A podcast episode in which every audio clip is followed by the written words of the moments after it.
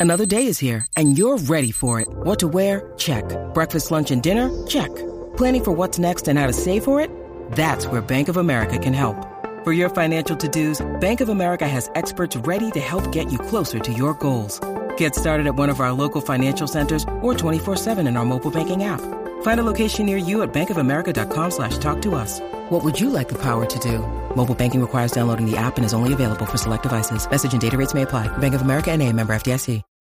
When you need mealtime inspiration, it's worth shopping Kroger, where you'll find over 30,000 mouthwatering choices that excite your inner foodie. And no matter what tasty choice you make, you'll enjoy our everyday low prices, plus extra ways to save, like digital coupons worth over $600 each week. You can also save up to $1 off per gallon at the pump with fuel points. More savings and more inspiring flavors make shopping Kroger worth it every time. Kroger, fresh for everyone. Fuel restrictions apply.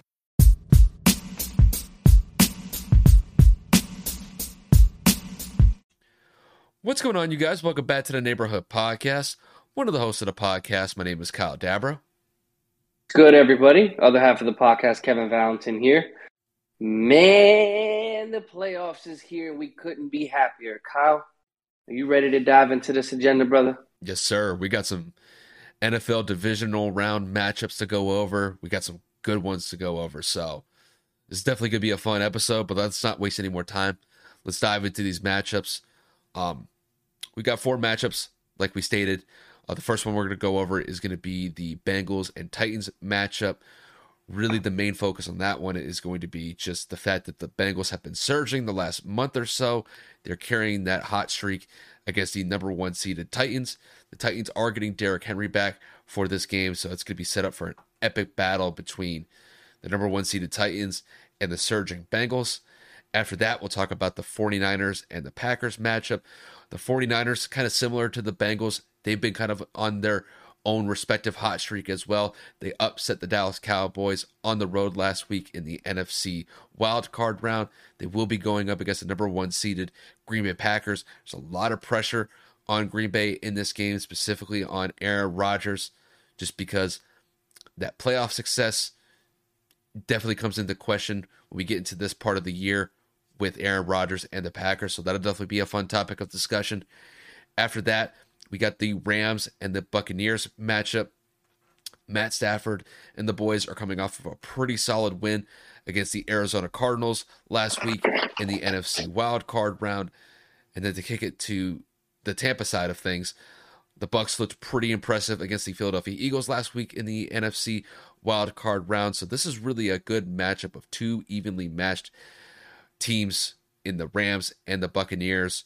Uh, we'll talk a little bit about the quarterback duel that we have between Matt Stafford and Tom Brady. So that'll definitely be a fun topic of discussion when we get to it. After that will be the last NFL divisional round matchup, which is going to feature a rematch of last year's AFC Championship game between the Buffalo Bills and the Kansas City Chiefs. Uh, the Bills are coming off of a epic smackdown of the New England Patriots last week. And in similar fashion, the Chiefs are coming off of a pretty sizable sizable beatdown against the Pittsburgh Steelers last week in the AFC wildcard round. So this will be a great matchup that will round out our NFL topics for the day. And then we will have one NBA topic to go over, and that is going to be Nikola Jokic. Nikola Jokic is having, once again, a stellar MVP caliber season. He's coming off of, of, of a performance where he had, I believe, 49 points, 14 rebounds, and 10 assists in a staggering triple double in an overtime thriller against the who were they playing, Kevin, that night? I I don't even know. I'm actually looking at it right now. I think it was the, it was the Clippers. It was the Clippers. Okay, against the Clippers. So we'll dive into that a little bit more dive into that a little bit more in depth. And we're going to focus on the question of is Nikola Jokic arguably the best player in the NBA at this current moment in time? So that'll definitely be a good topic to round out the episode. Limited it to five topics today. So, you know, this should definitely be a fun episode. Hope you guys enjoy it. But let's not waste any more time. Let's dive into these NFL matchups. The first one being the Cincinnati Bengals going up against the Tennessee Titans. So, to kind of give a quick preview of this matchup, we got the Cincinnati Bengals going up against the number one seed seeded Tennessee Titans. The Bengals were the only team that played last week in this matchup. The Bengals are coming off of a wild card win over the Las Vegas Raiders. They won by the score of 26 to 19. Joe Burrow in his first playoff game in his NFL career looked pretty solid, looked pretty poised in that matchup against the Raiders. Defensively, they did give up some points at the end of that matchup, but they were able to get the game sealing interception off of Derek Carr that propelled them to this divisional matchup against the Titans. The Titans are the number one seeded team in the AFC. They finished off the year with the best record in the AFC, despite not having Derrick Henry in the lineup for the last two months of the season. And Derrick Henry's impact is going to loom large in this matchup because he is scheduled to play in this matchup. He, we don't know what sort of impact that he will provide, but when Derrick Henry is in the lineup, he's definitely going to be the focal piece of whatever the Tennessee offense is going to provide in this matchup against the Bengals potentially. But really, let's focus on the question here. Kevin, to kick this one to you, do you think that Derrick Henry can slow down this surging Bengals team of late? So I'm I'm I'm confused with this one only because we don't know the capacity that Derrick is going to be back. I know he was activated. I know they're saying that he's got a full clear path in terms of like, you know, not really much of a pitch count. But are we going to get the Derrick Henry of old back? Are we going to get the 2,000 yard season Derrick Henry? Are we going to get the guy that's bolstering people over with his overpowering strength and size and then breakaway speed? We quite frankly do not know. Um, that injury could end up setting Derrick Henry back. It could end up slowing him down. He could have playoff jitters. There's a million different narratives that could end up happening uh, with with Derrick Henry. The biggest thing is even if Derrick Henry doesn't come back to be 100%, if it's 85%, that is still a consistent, powerful running back that is going to take away the clock, take away time of possession from Joe Burrow in that offense. And quite frankly, I don't know if the Bengals have necessarily been able to face someone of Derrick's caliber. Um, so I'm just kind of looking at this and I'm saying, if Derrick Henry can just play consistent, just four yards per carry, 20 to 25 touches, you know, maybe get a couple of catches in the passing game here and there. That is going to bode tremendously for Tennessee because we all know that Ryan Tannehill has his best performances when the play action pass is working. And what better way to test that when you have arguably one of the most dominant running backs in the NFL coming back in a postseason game? Now, obviously, Tennessee has some postseason history, a little bit of experience uh, from last year's big run. So eh, they're no stranger to this particular instance. They're no stranger to this pressure. On the opposing side, Cincinnati Bengals are young. They're very inexperienced in the playoffs. Um, Joe Burrow and those boys are definitely probably the hottest team in football right now. I believe I looked at a statistic that said Joe Burrow had over a thousand yards passing, 13 total touchdowns, and I believe zero interceptions in his last five games, which of course include this past postseason game. That's massive. Usually, the hottest team in the league typically has the best performance in the playoffs, and in this case, it just ha- so happens to be the most inexperienced team in the playoffs that's remaining. So, I'm looking at the Bengals and I'm saying they got to limit turnovers. Joe Burrow has to have a flawless game.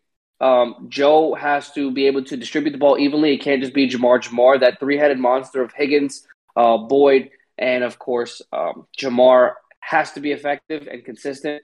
I they're also going to have to utilize Joe Mixon to keep away from Derrick Henry himself because once the Titans get rolling, once Derrick gets comfortable, once he gets in a rhythm, it is hard to slow that offense down. Those drives are going to start to become from six to eight minute drives. You could end up being nine to 12 minutes. I mean, we've seen the Titans drain the clock tremendously when Derrick Henry is in the game and healthy. So we will end up seeing what happens. Be about 36 degrees out there in Tennessee. Obviously, home field advantage belongs to the Titans. So we'll see how Joe can handle the adversity of being in an opponent's house um, for his first away postseason game. But if I had to put a pin on it, if I had to actually go out there and make a guess or a prediction, I'm saying the Bengals are going to win this game. I got the Bengals going to the Super Bowl. I know that's a bold statement. I know that's something crazy. I know that we're a couple of games away from that. But there's just something about Joe Burrow I can't shake. There's something about the Bengals that I really like. And if I'm completely wrong, I'm completely wrong. It doesn't really matter. Kyle and I have been wrong on so many takes this year, but I just really have faith in the Bengals to advance to the AFC Championship because I think that that three-headed receiving core of a monster and Joe Mixon combined is going to be a tall task for the Titans to stop. Yeah, and I'm going to take the totally opposite route that you have in this matchup. So when I look at the Titans as a whole, this matchup really screams to me, similar to what you said, how effective is Derrick Henry going to be? And I think he's going to loom large as far as his overall impact. I think that Derrick has been really waiting for this moment. I think it I think it killed him not to be out there with his teammates the last 2 months while he was recovering from this injury that he had about halfway through the season. Now that he's back in the lineup for Tennessee, I think it's going to bode tremendously well for their overall psyche going into this game because let's face it, Tennessee is a relatively good football team without Derrick Henry. I wouldn't know if, if they would be the best team in the AFC, but the fact of the matter is is that his impact was so great through the first half of the season that he was still like a top 3, top 4 running back in yards, in total yards, excuse me.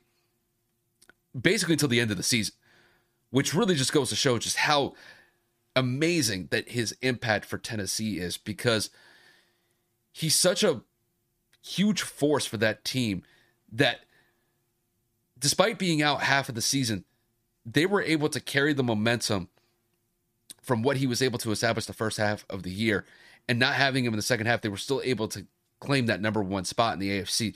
So it really kind of goes to show just how effective Derrick's impact can be when he's just rolling on all cylinders. And I think in this matchup, I think that there there's some holes in this Cincinnati defense that Derrick Henry can exploit, and I think he could exploit it in a significant way.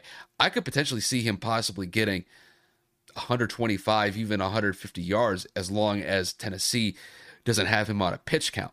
It's really indicative on just is he fully 100% going into this game? I would like to assume that he is, but if he's not, I think it will definitely limit Tennessee's impact to a certain extent.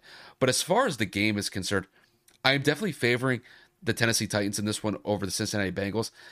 When I look at the Bengals side of things, I think the Bengals they had a very good game against the Raiders last week at home. Getting that seven point win was huge for Joe Burrow and really these young guns on Cincinnati to bolster their confidence going into this matchup against Tennessee. But this is a different environment that they're going into. They're going on the road. They're going up against the best team in the AFC. And the best team in the AFC is getting Derrick Henry back. That's a tall task for a very young team, a very inexperienced team going on the road against a juggernaut like the Titans. So I think as far as my prediction goes, I do have Tennessee winning this one in a relatively close game. Like I said, I think Derrick Henry's impact is going to be significant. I could see him possibly getting like 125, 150 yards, like I said. And I think when it comes to Cincinnati, I think Joe Burrow is going to struggle in this game. I think Tennessee's defense is going to get him off of his mark, potentially force a turnover or two off of him. And I think what you saw against the Raiders last week in regards to Joe Burrow's performance, I think that was kind of a one off. I just think that even though the Joe Burrow is a very good quarterback, as the young quarterback that he is, I think he does come back down to earth. I think this hot streak that Cincinnati's been on, I think it comes to an end. But I do give them credit for really the hot streak that they've been on, but I just think it comes to an end in this matchup against Tennessee. I've got Tennessee winning this one. I'm going to say 27 21. I think it's going to be a one possession game when it's all said and done, but I just favor Tennessee a little bit more than I do Cincinnati, despite the fact that Cincinnati has been on a hot streak the last month or so. It's just that I think Derrick Henry is going to be huge for the Titans in this one, and I think he's really the X factor and the difference maker in this game that's going to take place this weekend. It's going to be a good game for sure. Obviously, you know, we'll see what happens with with Derrick Henry's return. We'll see if Cincinnati can stay hot. But we do have a couple of other playoff games on yep. the slate today, so we're just going to dive right into the next topic. So, Kyle, what is next? All right, so up next, we've got the 49ers against the Packers. We're going to switch gears. We're going to go over to the NFC for a little bit. Uh, this is a huge matchup for both teams. So, to kind of give you guys a preview of this game, let's focus on the 49ers first. The 49ers are coming off of a huge road win. You could basically say it was an upset win over the Dallas Cowboys last week. They won that game by the score of 23 to 17. Really, the standout was that defense and the pass rush that they were able to, to establish against what you considered that vaunted Cowboys offensive line. Holding Dallas 17 points at home was definitely an impressive note to mark. And not only that, they're taking this relatively good hot streak that they've been on the last month or so against the number one seeded Packers. There's a lot of pressure going into this game for the Packers. The Packers are coming off of a year previously that they lost to Tom Brady and the Tampa Bay Buccaneers in the NFC Championship game in Lambeau Field last year. So, once again, that is going to be a big point of focus going into this matchup. The Packers are at home, they're the number one seed. Can Aaron Rodgers carry this team possibly to a Super Bowl run when it's all said and done? But first things first, they're going to go up against the San Francisco 49ers, and that is no easy task for Green Bay at hand in this matchup. So, Kevin, to kick this one to you, which team has more pressure to win this game, the Packers or the 49ers? This is 100% on the Green Bay Packers. Um, narrative aside, a game aside, let's be frank. The Packers have had probably one of the best records in the last two to three seasons than any other team in the league and at, at a consistent clip too. I mean, thirteen and three or thirteen and four, whatever they were this year, and then thirteen and three last year. Number one seed, number one seed. It, we all know that they can win in the regular season, but they've been choking in the postseason. I believe they've gone to four NFC championships in the last couple of years. I don't remember the actual statistic, but of course my brain's farting. It's just under midnight right here. Um, but they've lost all of their NFC championship matchups since their Super Bowl berth, if I'm not mistaken. So every single time they have great seasons, every single time they get to a certain point, they completely collapse. They completely fall apart. Now, I know that last year was a little bit more on a coaching decision between Matt LaFleur deciding to go for a field goal instead of a touchdown and all of these different things. But there is a big story behind this, and that is Aaron Rodgers' future in Green Bay. Aaron Rodgers said that he'll play this year out at the beginning of the year when he decided to report to camp. And then he decided, to, well, he didn't decide. He ended up saying that this would be his last year in Green Bay. Why would Aaron Rodgers stay if they're getting bounced again, but in an even earlier round? There's so much pressure on Green Bay as an organization to win this game and get to the Super Bowl so that Aaron Rodgers can stay in Green Bay and potentially bring them back to another one. He's an MVP candidate yet again. Green Bay has the number one record in the league again. Green Bay is the number one seed in the NFC again. There is no reason why this Green Bay team cannot and should not get to a Super Bowl. Now, in regards to the game, I predict that Green Bay will win this game because of how much is riding, because of the consistency that the Green Bay Packers have provided throughout the entire season since that embarrassing loss in week one to the Saints. I think that Aaron Rodgers is just going to continue to do what they need to do. Um, 49ers are traveling across the uh, pretty much across the entire world to come out to Green Bay, the tundra that is Lambeau. It is going to be 12 degrees, God willing, maybe a little bit colder depending on the wind chill. But we all know how playoff football goes in January in Green Bay. When it goes through Lambeau, it is going to be a complicated, difficult, and struggle of a game for anybody coming through. So I think the 49ers have a bit of an uphill battle. Uh, Jimmy Garoppolo has been battling that thumb injury. Jimmy Garoppolo now has been diagnosed with a shoulder injury as well on the injury report. Uh, we all know that Nick Bosa was in concussion protocol, but has been practicing limitedly through the week. So 49ers have a little bit of injury things to worry about on their side of the ball, but I would say I'm picking Green Bay, and I'm going to say Green Bay is probably going to win by a touchdown or so just because they're home. They got a lot to prove, and Aaron Rodgers is trying to carry this organization back to some Super Bowl performance dominance. Yeah, I, I'm in full agreement with you on this one as far as the team that's facing the most pressure this weekend, it has to be the Packers. And to me, it's not even close. I mean, just off of last year alone, I, I think Green Bay as an organization was so let down by the fact that they had an opportunity to go to the Super Bowl last year in front of the limited capacity as far as their fans goes in that matchup against the Buccaneers, and they fell short. And Aaron Rodgers did not have that good of a game against Tampa in that NFC Championship game. Now, granted, you know, last year is in the past, and this year, once again, they find themselves in a very similar situation. They're the top seed of the NFC. If everything goes according to plan, the road to the Super Bowl in the NFC would go through Lambeau Field. And it really is just indicative of Aaron Rodgers and these Packers players being able to rise above the pressure that's on their backs, essentially just from the performance that they had last year, and being able to overcome that. And this is a very good test for them going up against the San Francisco 49ers. The 49ers do not slouch on this team. This team was able to go on the road to Dallas last week in the NFC wild card. And in my opinion, they shocked the world. I think some people were always kind of of the mindset that the, the Cowboys could choke that game away, and in that fashion, they did.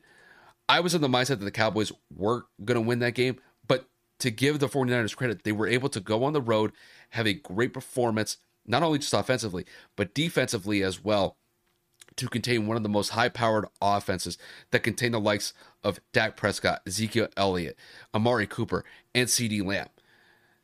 That is going to be at the forefront once again in this matchup with the Packers going up against the 49ers.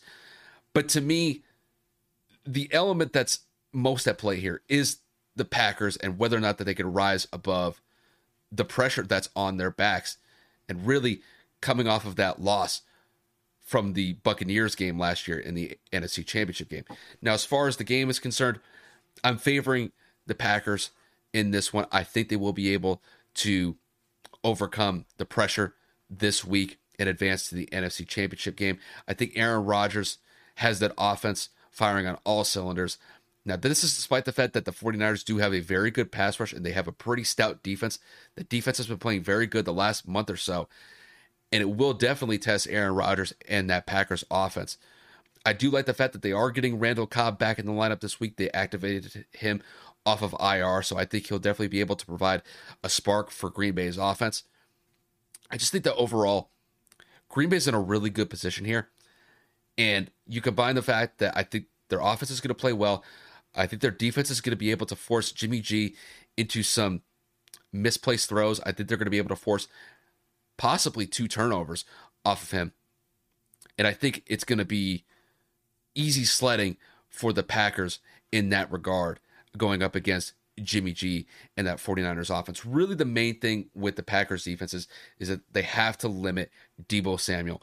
Deebo Samuel has been playing lights out pretty much the entire season. He showed it once again in that Cowboys matchup, but I do think that the Packers are going to be able to slow him down significantly.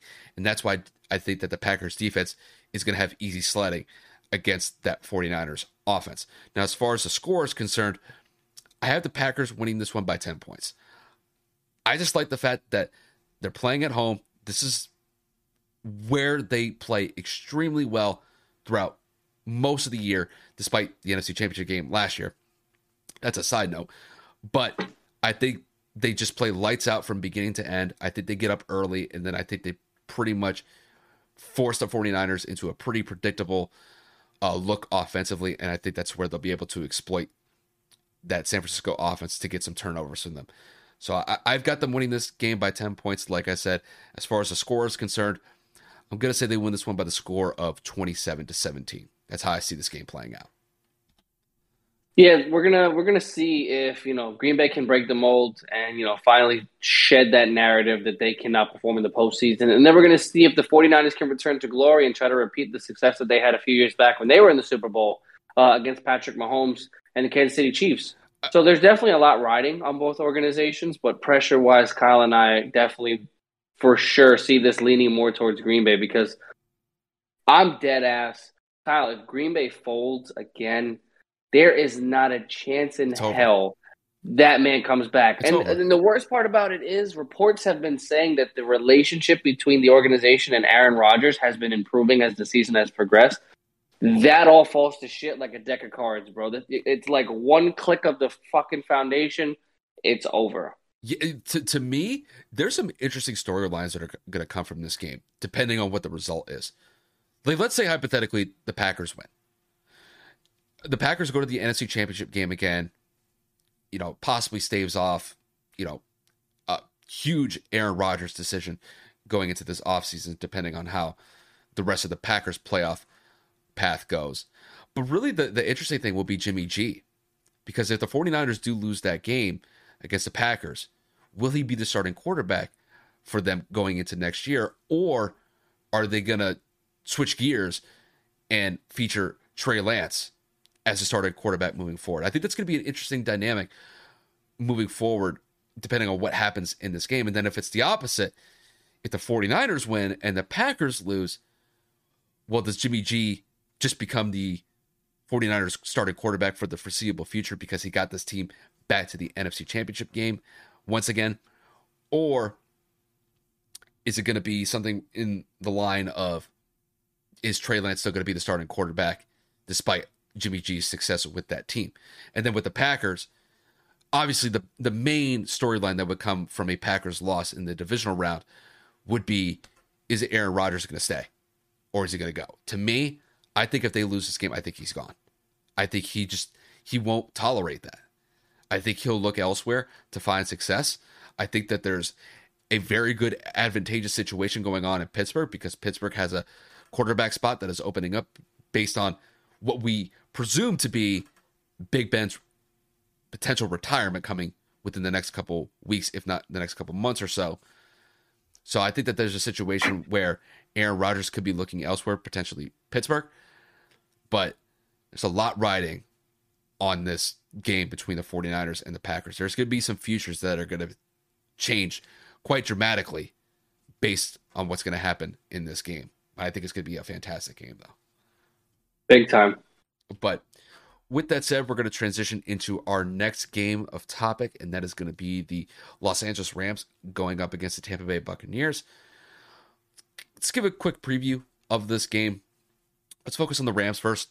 The Rams are coming off of a dominating performance against the Arizona Cardinals last week. I mean, the Rams defense made Kyler Murray look like a freaking college quarterback just because of how weak and inept and subpar Kyler's performance was against the Rams last week in the NFC wildcard round. And then to kick it over to Tampa, Tampa came off of a pretty dominating win over the Philadelphia Eagles. Tom Brady looked like he was in midseason form once again, just playing lights out football.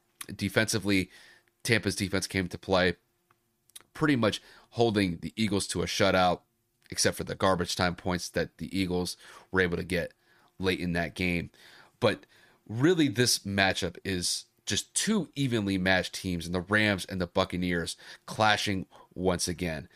The Rams and the Buccaneers already played once this season. They played each other in Los Angeles, where the Rams were victorious, so they get to run this game back once again in the playoffs.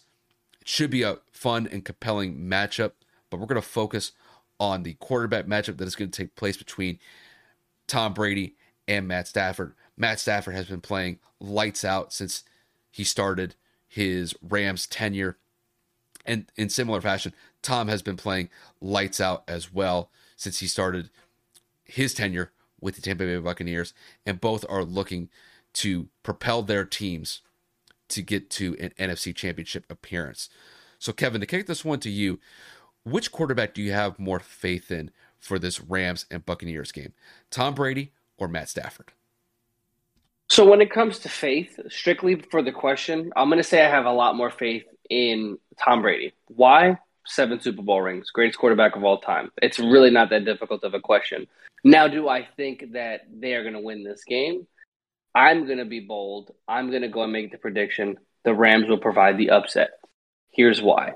I think that Matt Stafford has lost enough in his career. Tom Brady has won enough in his career, and it's about time for a fucking change. Uh, no, like I'm totally kidding, but truthfully, Matt Stafford has had a terrible narrative playing in Detroit. They haven't won a playoff game over there. Obviously, he was in the playoffs about three times when he was down there in Detroit, all of them in losses. Uh, Odell Beckham is probably one of the top graded, if not the top graded wide receiver thus far in the postseason. Postseason, I know that we only played one game, but for him to be performing the way that he did and then get a PED test, by the way, the day after they won, uh, a little bit questionable. Questionable NFL. You guys are looking a little weird. Just just because someone has a good game doesn't mean that they're taking drugs. But anyway, uh, yeah, no, I'm actually going to take the Rams in this one. I think that Matt Stafford uh, has served his dues, has, has done what he's needed to do to kind of shake that narrative. I think that he finally has a great team assembled around him. I think he's got a great head coach. I think that Odell and Cooper Kupp, Tyler Higbee, Cam Akers had an incredible game last game.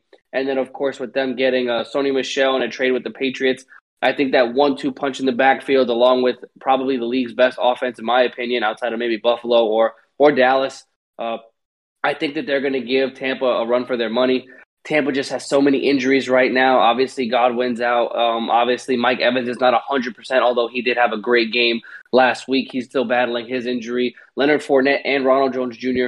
are still questionable. And from what Kyle and I read before we even started recording, kind of, to me, is leaning towards they're not going to play just because they have not been activated off of injured reserve. They are not looking to be activated anytime soon. And obviously, you need to be activated a few hours, if not a couple of days before game time to actually be eligible to play. And let's be honest, by the time this episode comes out, it's Friday. If they're not activated Friday, the game's on Sunday. I don't know if they're going to play at all because I think Bruce Arians, Kyle, correct me if I'm wrong, stated that if if uh, if Leonard's not 100, percent they're not going to force him to come back, right?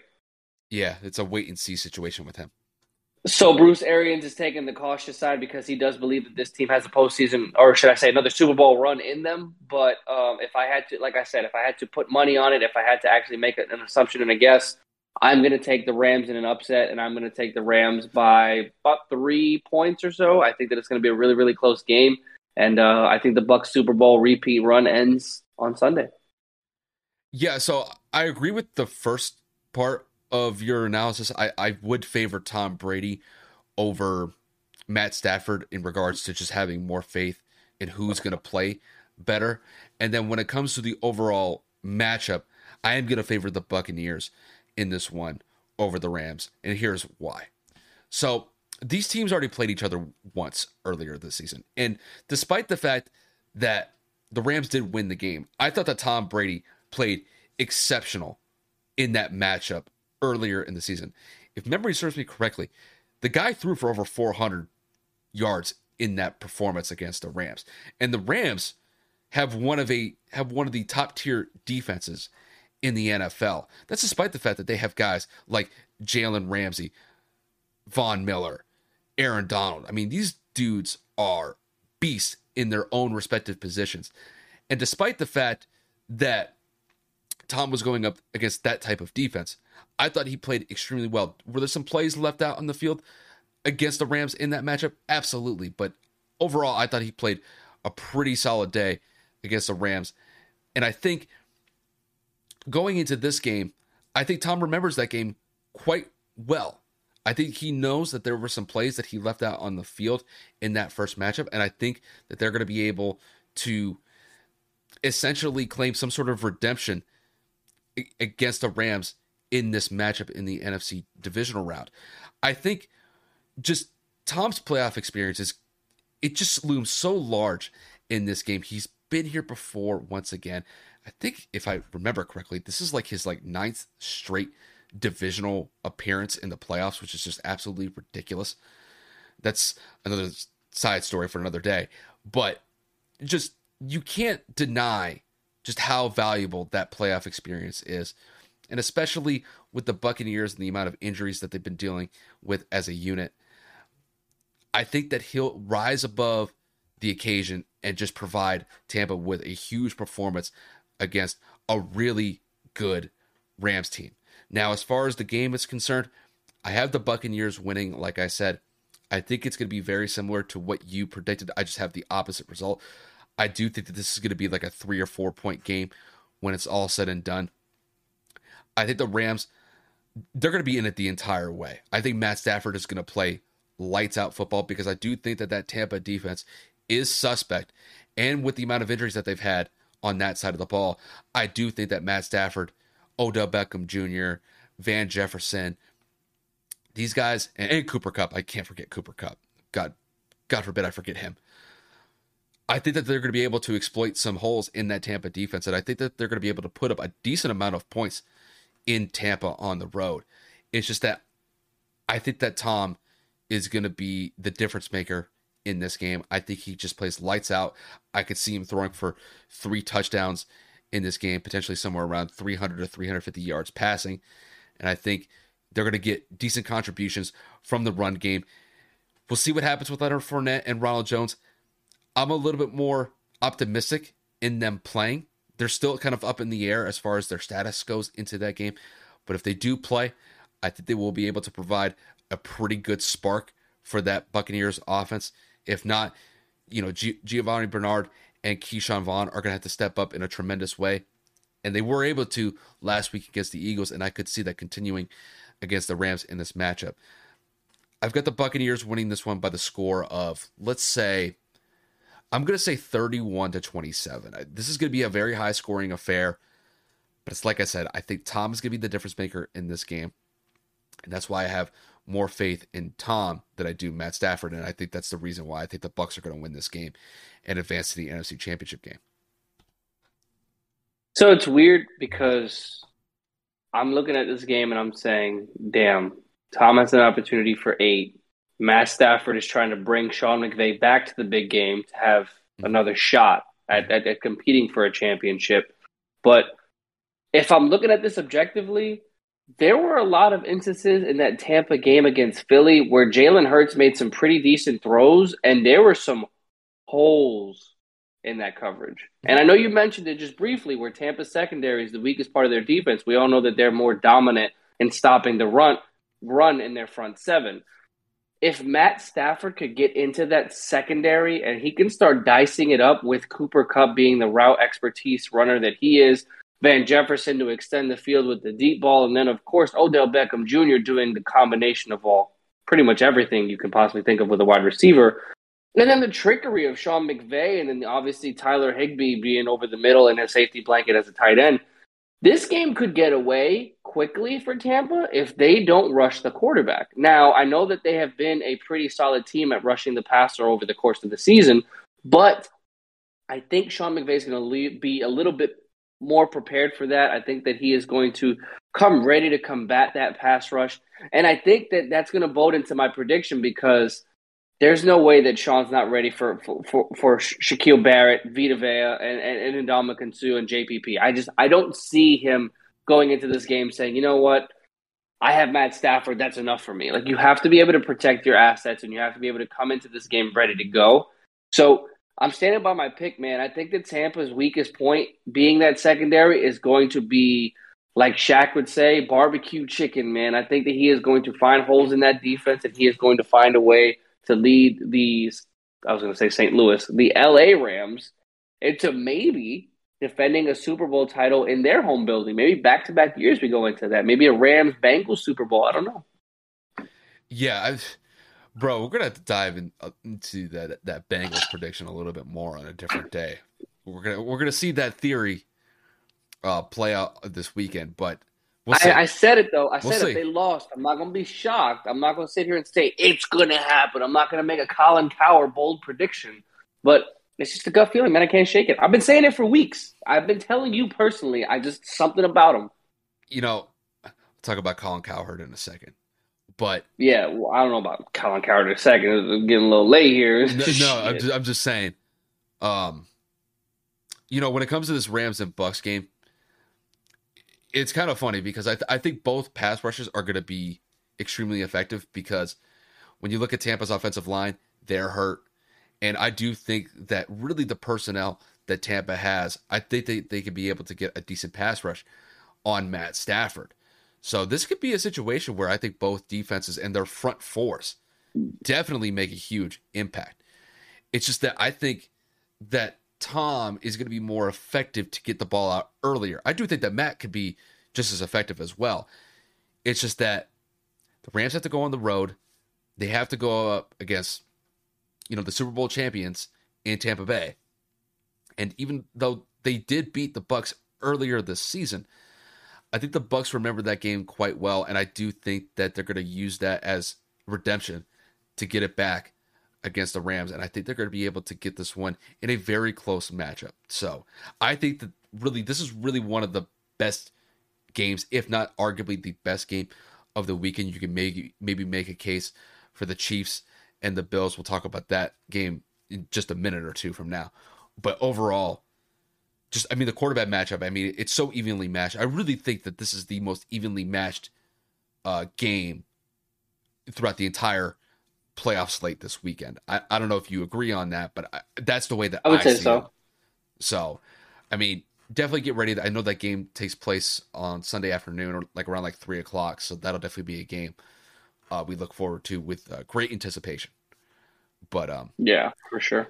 But um, with that said, we're going to transition into our last game of discussion for the NFL divisional round, and that is going to be the Buffalo Bills going up against the Kansas City Chiefs. The preview for this game is pretty simple. Um, this is a rematch of the AFC Championship game that took place last year between both teams. The Chiefs did beat the Bills last year in that AFC Championship game. They advanced to the Super Bowl where they lost to the Tampa Bay Buccaneers in Tampa in Super Bowl 55. But as far as their playoff runs so far, granted they've only played one game respectively, the Buffalo Bills put an absolute beatdown on the New England Patriots at home, winning that game by the score of 47 to 17. One of the worst losses, if not the worst playoff loss that the Bill Belichick led Patriots have ever suffered. And then to kick it over to the Kansas City Chiefs in a similar fashion, they put an epic beatdown on the Pittsburgh Steelers last week, beating them by the score of 42 to 21. So both teams are coming in hot. Both teams are coming off of huge, dominating wins in their respective matchups. And really, this is set up for a duel of the ages, except this is really the part two matchup based off of the matchup that they had last year in the AFC Championship game. So, Kevin, to get this one to you, to kind of focus on the Buffalo side of things, do you think the Bills can claim redemption from last year's AFC Championship loss against the Chiefs? Do you see that happening? I do. And again, another bold prediction. I got Buffalo winning this game. And th- this is going to be why. Josh Allen has a chip on his shoulder. We talked about earlier in the year after the Colts kind of embarrassed them and they went on that little bit of a skid that Buffalo could be washed. Buffalo could end up missing the playoffs. Buffalo ends up winning the AFC East. Buffalo gets into a good position in the postseason to where they are the fourth seed, right? Because Cincinnati's the third, yes. So they go into that. We end up predicting that the Patriots are going to upset them because we think that Belichick is going to end up being more prepared, or should I say, a little bit more equipped to face Josh Allen for a third time. And what did he do? He didn't just break the mold. He didn't just think outside the box. He ripped it apart, fucking spit it out, and said, Yo, I'm here. I'm not losing again. And he didn't just have a game. He didn't just have a good game. And he didn't just have a great game. He had a nearly flawless game. Four total incompletions, five touchdowns. We went down the stat sheet last week, but the point of the matter is the Patriots defense is not a scrub defense. The Patriots defense is a top five defense all year. Josh Allen is legitimately looking at this Chiefs team and saying, We're not doing this again. We're not going through this repeat again. And I, I believe them.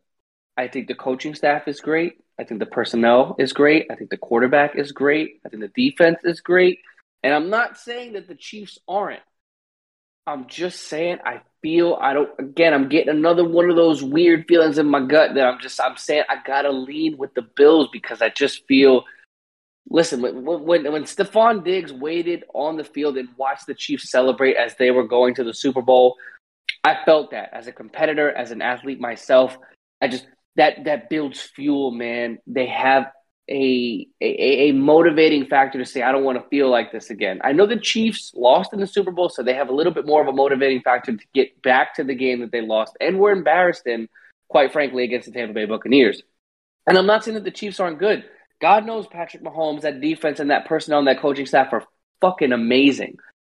But I just I gotta go with Josh Allen, man. They did not just beat a good football team; they beat the living shit out of the Patriots in Buffalo in a cold front, in a in a, in a not a blizzard, but a fucking frigid ice battle that was taking place in Buffalo.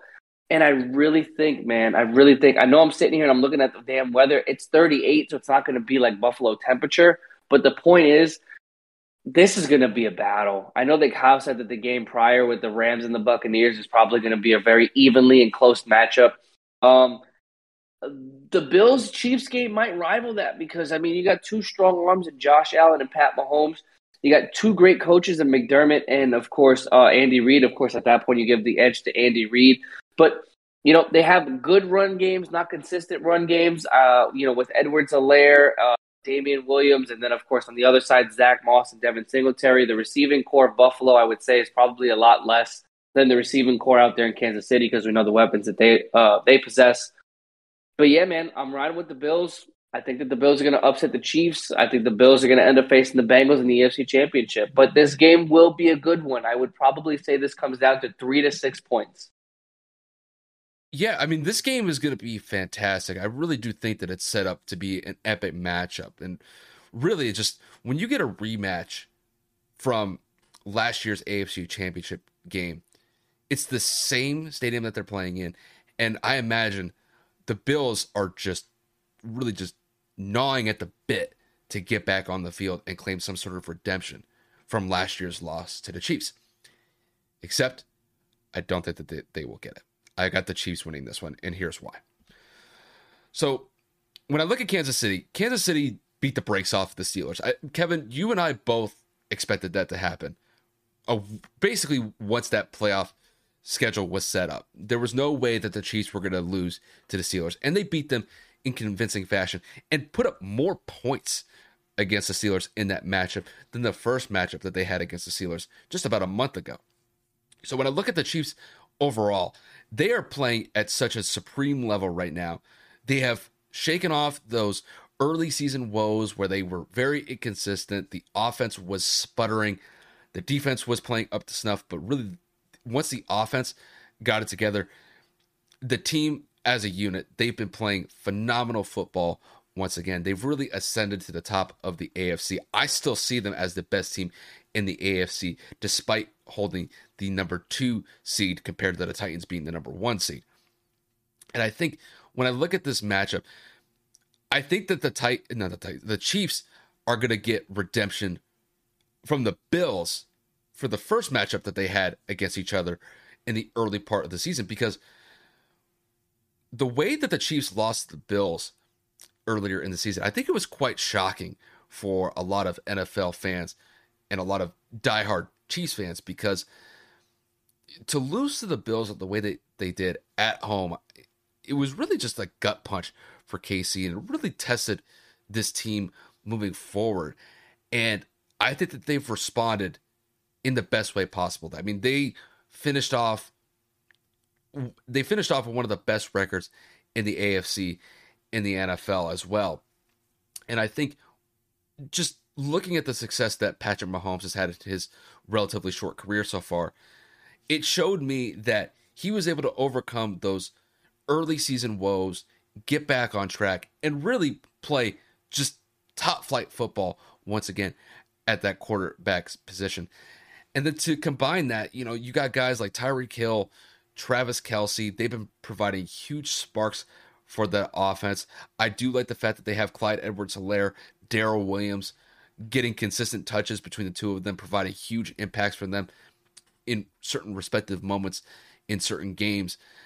And even though that I think that Buffalo has been playing really good football of late, especially after that huge win over the Patriots last week, I think that the Bills season does come to an end.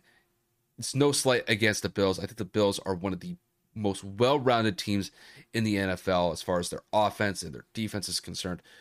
I mean, their their defense is top tier, if not the best defense in the NFL. But you're going up against a bad man in Patrick Mahomes, and that is no easy task going into this matchup. I think that the the Bills they're going to have a solid effort against the Chiefs, but I think the Chiefs are just going to be too much to handle. I think the Chiefs end up pulling away from this game at the end because I think it's going to be a close game early on and maybe through the third quarter. I just see the the Chiefs getting the edge in the fourth quarter, and that's where I think that they end up getting this game when it matters the most. So I got the Chiefs winning this one. I think it's to be a one possession game. I think it's to be close, like I said. And as far as the score is concerned, I'm to say the Chiefs win this one by the score of, let's say, 34 to 30. I think when it's all said and done, it's a one possession game, but I do think that the Chiefs come out on top and the Chiefs would advance to the AFC Championship game once again. And for the Bills, unfortunately, their season would come to an end. It's it's going to be a good one. Oh, it's oh, yeah. we talked we talked about this. I truly believe that this Mahomes and Allen matchup will be a consistent reoccurrence in the postseason. It could end up. I'm not going to say it's going to be to the same magnitude. So before you try to chop me up, I think this is going to be a reoccurring factor like a Brady and a Manning yeah. because of how young and how good these two quarterbacks are. I don't see any of them digressing to the point where they're not going to make the playoffs unless their teams completely collapse around them. But the front offices of both of these teams, the head coaching staff, they, they know what they're doing. I think that these two guys are going to get very, very familiar with one another and that this rivalry, which is what it's stemming to be, will be something consistent for the next five to 10 years, possibly. Oh, I mean, I could see it playing out very similar to like a Brady and Manning situation just because I mean, when you look at the AFC, really the NFL as a whole, I mean, these two guys are so exciting at the quarterback spot. You know, you got Josh Allen and Patrick Mahomes, who play very similar styles, which is kind of ironic. It's just I think that Pat is a little bit more athletic, and I think that's really the difference maker that kind of sets him apart from Josh Allen slightly. Just because athletic. Do you not see Josh Allen running the football the way that he does? Is that not athleticism? I just think that Patrick Mahomes, when he gets out into the pocket, he makes magic happen. I think that's really just the difference, though. Josh, I don't know if that's athleticism, though. I think that's a little bit more just quarterback, pure raw skill, like talent. But athleticism, I'm giving that to Josh. Josh is hurdling defensive ends, bro. It's just some of the throws that I've seen Patrick Mahomes make. I, I think it's just Oh, you mean the uh, one where he was like flat on the surface in the Super Bowl to where he was able to yeah. fling it 30 yards? Yeah. I'm, I'm, like, bro, like it, it takes athletic skill to be able to yeah, it that. does. I'll, I'll, give it to so, you. Yeah, it does. For me, you know, Josh Allen, it, it, I think what's being highlighted with Josh Allen's athleticism is it's just they utilize him so heavily in their running game. That's the difference maker yeah. And with Patrick Mahomes, it's not that. You know, he sits back in the pocket, he'll run around a little bit. Um, but just some of the throws that he he makes, they're just incredible. And I mean, as far as like seeing them in the future, I I, I see it 100%. I see them possibly meeting in the playoffs multiple times, not just like once or twice, like within the next couple years. I, I see this being a reoccurring matchup, like you said, moving forward in the AFC because these two have really kind of set themselves apart as the best quarterbacks in the AFC moving forward as far as like the young guys go. These guys are top tier. These guys are playing at just such a high level. I would love to see these two just run it back constantly in the playoffs moving forward. I I I would love to see it. Yeah, but matchup for ma- ma- matchup for future reoccurrences to get used to, but appreciate it while it happens because we've all seen NFL quarterbacks hit up, and then before you know, God forbid, something happens, team collapses. Like I said, front office changes. But again, not enough what ifs. Just a prediction on what we feel is coming in the future. We do have one final topic for you guys. We're going to change the pace from NFL. We're going to move it over to the NBA. Kyle, I believe you mentioned something about the defending MVP. So did. Um, let, let, let, let, let's touch a little bit about, uh, let's touch a little bit on that. All right. So we're talking a little bit about Nikola Jokic. Uh, Nikola Jokic has been playing phenomenal this season. I mean, the guy is coming off of a 49 point performance, 14 rebound, and 10 assist, triple double in a huge overtime thriller win over the Los Angeles Clippers. That matchup took place just a couple of nights ago. But really, when you look at Nikola Jokic this season, I mean, the, the guy has been playing absolutely phenomenal so far. I mean, when you look at his stat line just from this year alone, the guy is averaging 26 points a game, almost 14 rebounds a game, and seven assists per game. The guy is just playing at an elite level. The guy is actually shooting at a higher field goal percentage than he was last year in that MVP season. And it really does beg the question of whether or not that Nikola Jokic is arguably the best player in the NBA at this current moment in time. So, Kevin, to kick this one to you, just with the way that Nikola Jokic has been playing this season, do you think that he is arguably the best player in the NBA right now? I think the argument is valid. I think that the argument needs to be noted and talked about a lot more than it is. Um, we all know that Kevin Durant, LeBron James, Giannis Antetokounmpo are all players that you would take over Nikola Jokic just because of the dynamic that they provide in multiple categories, both defensive, shot creation, separation, dominance in the paint, whatever you want to call it. But when you talk about a center, a genuine person that plays the five, not plays the four and the five, not plays the three, four, and five, not someone that can play multiple positions. We're talking a pure center in the NBA that is doing the things that he is doing at the consistency and clip that he is doing it. 26 a game, 14 boards, 7 assists, shooting a consistency from the from from the field and a good jump shot from behind the arc. You have to start making a conversation that – he might be the best player in the league because he's doing it at a position that is unheard of. The last center that has dominated the league was Shaq. We all know that Dwight Howard was it should have been a top 75 player of all time. We all know that Dwight Howard was a dominant player in and of itself, but Dwight wasn't able to shoot or pass or, or, or handle the ball the way that Jokic. Dwight wasn't able to impact the game, and neither was Shaq, quite frankly at, at, bringing the ball up, finding your open man. I mean, Shaq had a couple of highlights where he was passing to the open person because he was fucking triple teamed. Like last night, for example, Jokic got his triple double, his 10th assist on a beautiful dime to Aaron Gordon in the corner. Now, whether or not that play was drawn up or not, the fact that they had enough confidence, like Mike Malone, is that the head coach's name yes. for Denver?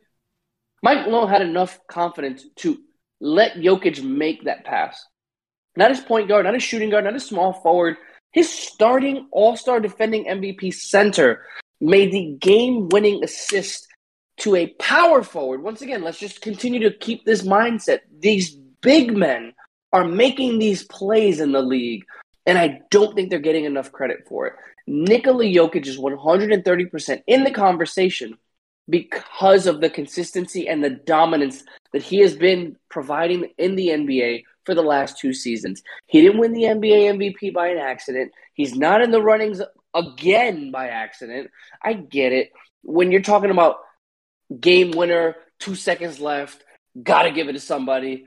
Yes, I'm not going to say Nikola Jokic is the guy I'm giving the ball to. No, I'm sorry. That doesn't mean he's not a valuable player. That doesn't mean he's not one of the better players in the league. That doesn't mean he's not the best player in the league because he doesn't play the position in which he handles the ball at all times. Can he bring the ball up occasionally? Yes. Can he make a flashy and, and, and beautiful pass like a point guard can? Yes. But can he play the five position better than everybody in the league outside of maybe Joel Embiid at a consistent pace? Yes. But he does everything you need an NBA player to do at this height. And by this, I mean like he's tall as shit. He's big as hell. He's not the fastest. He's not the flashiest and yet he's damn near averaging a triple double as a center. I think that it needs to be talked about, and I think that Nikola Jokic has earned so much more respect than people are giving him right now. I mean, Kevin, I really couldn't agree with you more. I mean, when you look at Nikola Jokic's overall impact for Denver, I mean, they're the sixth seed in the Western Conference right now, and this is without Jamal Murray. And and Michael Porter Jr. I mean, you take Nikola Jokic away from this team, they'd be probably the worst team, not only in the Western Conference, they might be like the worst team throughout the entire NBA just because his impact is that great for Denver as a unit.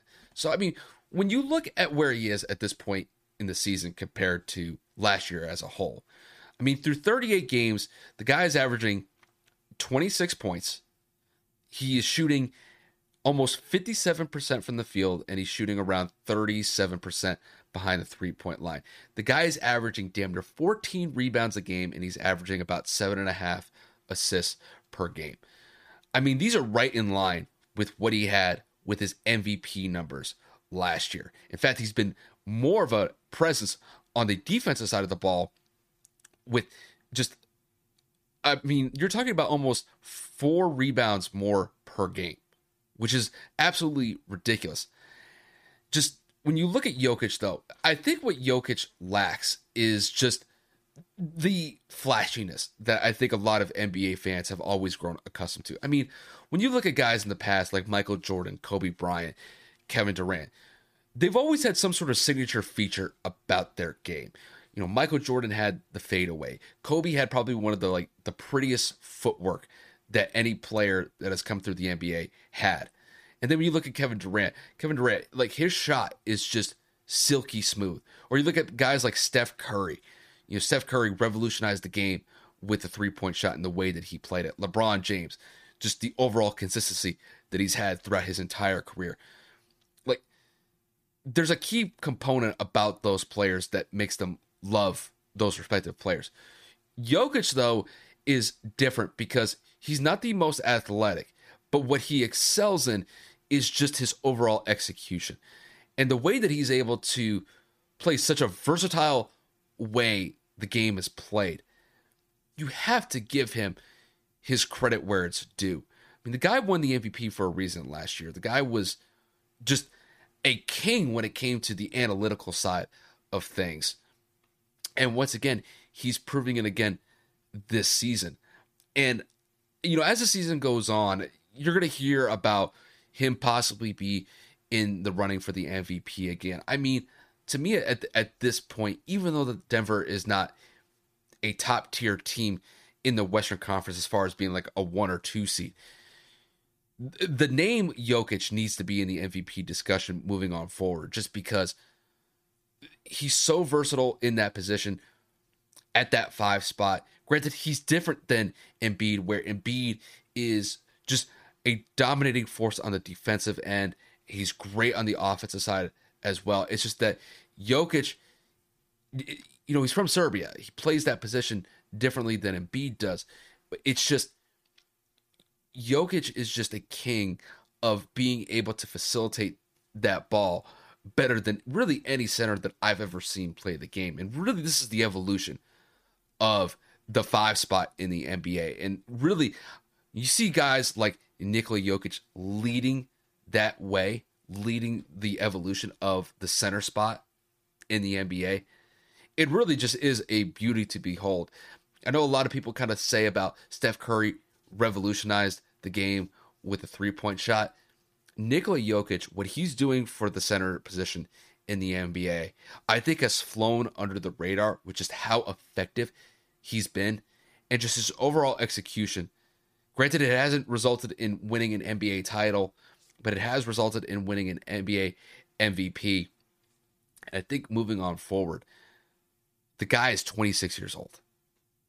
Jokic is going to be evolution uh, is going to be a revolutionary force for that center position for the foreseeable future. And I think when it's all said and done, you're going to look back at new centers that are coming into the league and they're going to basically innovate some sort of style, but it's going to be based on what Jokic did.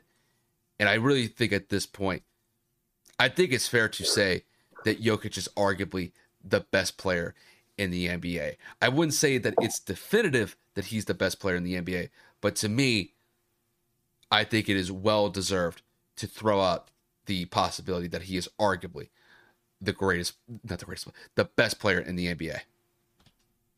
Guys, we're, we're, definitely not trying to make the point that you know he is. We're, we're putting his name in the hat of the discussion that we continue to have every year, whether or not whether it's KD, LeBron James, whatever kind of floats your boat. we just genuinely believe because of his impact to the game, we think that he needs to start being in that discussion. Mm-hmm. It took Giannis a while to get in that boat. It took KD a couple of years when he got into the league to get into that boat. Obviously, you know, he was a little bit different being at the top of the draft, you know, him being at that tall, uh, that tall, lanky, skinny forward that was able to shoot, drive. It took him a couple of years. Kobe Bryant, uh, rest in peace, said it took Durant a while to really develop that arsenal. And, you know, like Kyle said, Jokic is still developing his arsenal. And I think that, uh, you know, God, God only knows. I mean, 38 games this year, he's averaging those numbers. By the end of the season, it might be even better. It could be worse, but he needs to get a lot more respect than he's getting. And I know that he is mentioned on ESPN and Bleacher Report and all these different sites as, you know, the best center in the game. We're fighting with Joel Embiid for the best center. But I'm tired of just center. He needs to start being in that worldly conversation for best player and whether or not he actually is is completely dependent upon your opinion of how you view the game. But his name is for sure in the hat, in Kyle and I's opinion, and I think it's going to stay there for a while. Yeah, I I think at this point, to me, with the way that he's started off this year, coming off of a great MVP season last year, I I, I mean, it, it is kind of crazy that we don't already have his name kind of like synonymous with essentially the top tier players in the league, like LeBron, Steph Curry, Kevin Durant. I mean, Giannis Antetokounmpo. I mean, to me, Jokic is already a top five player. Whether people see that or not, he's playing like it. The numbers reflect that. Granted, he hasn't won an NBA championship yet.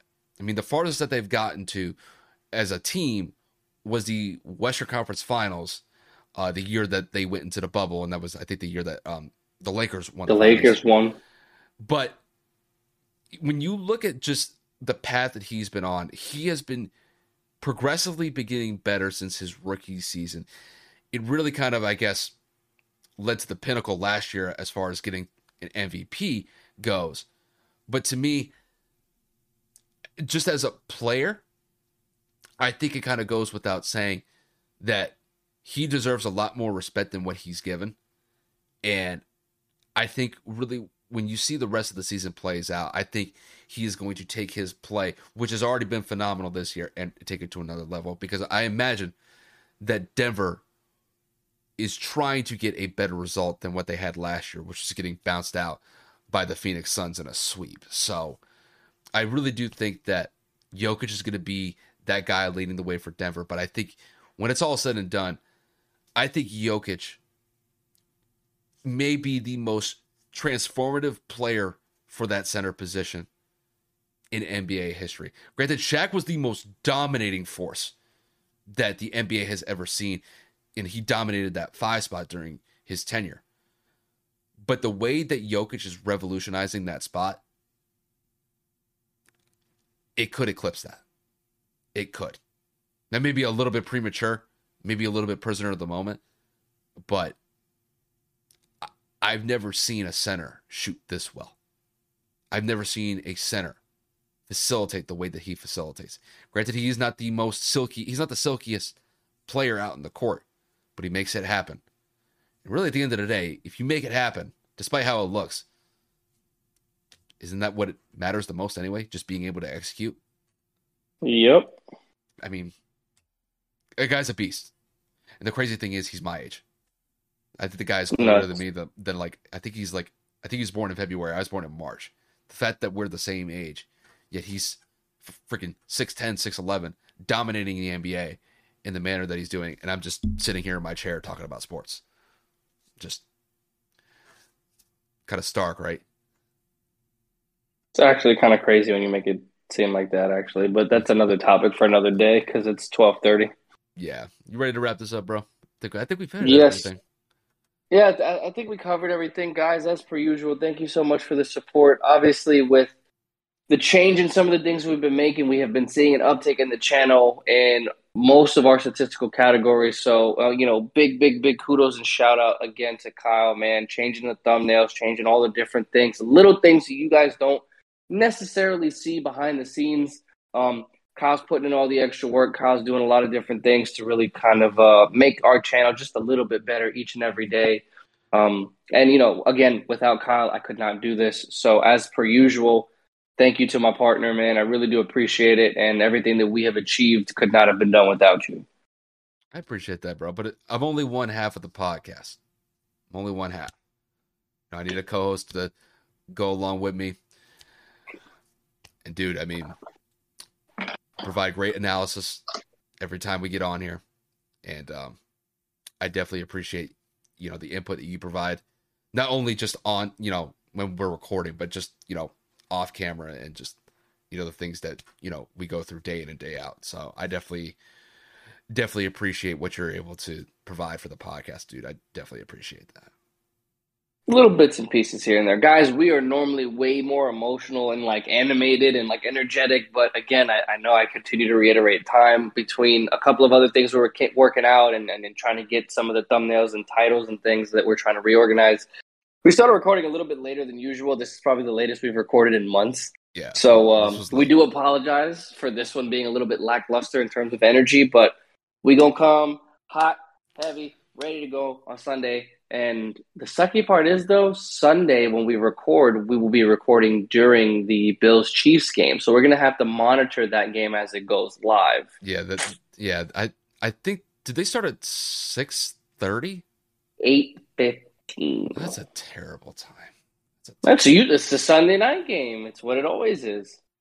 The AFC Championship and NFC Championships will be at like three yeah, and six. Yeah, but We'll figure yeah. it out. We always do. Yeah, that'll be that'll be an interesting one. But um no, I, I, I mean we're set up for a great weekend. I hope you guys enjoy the games.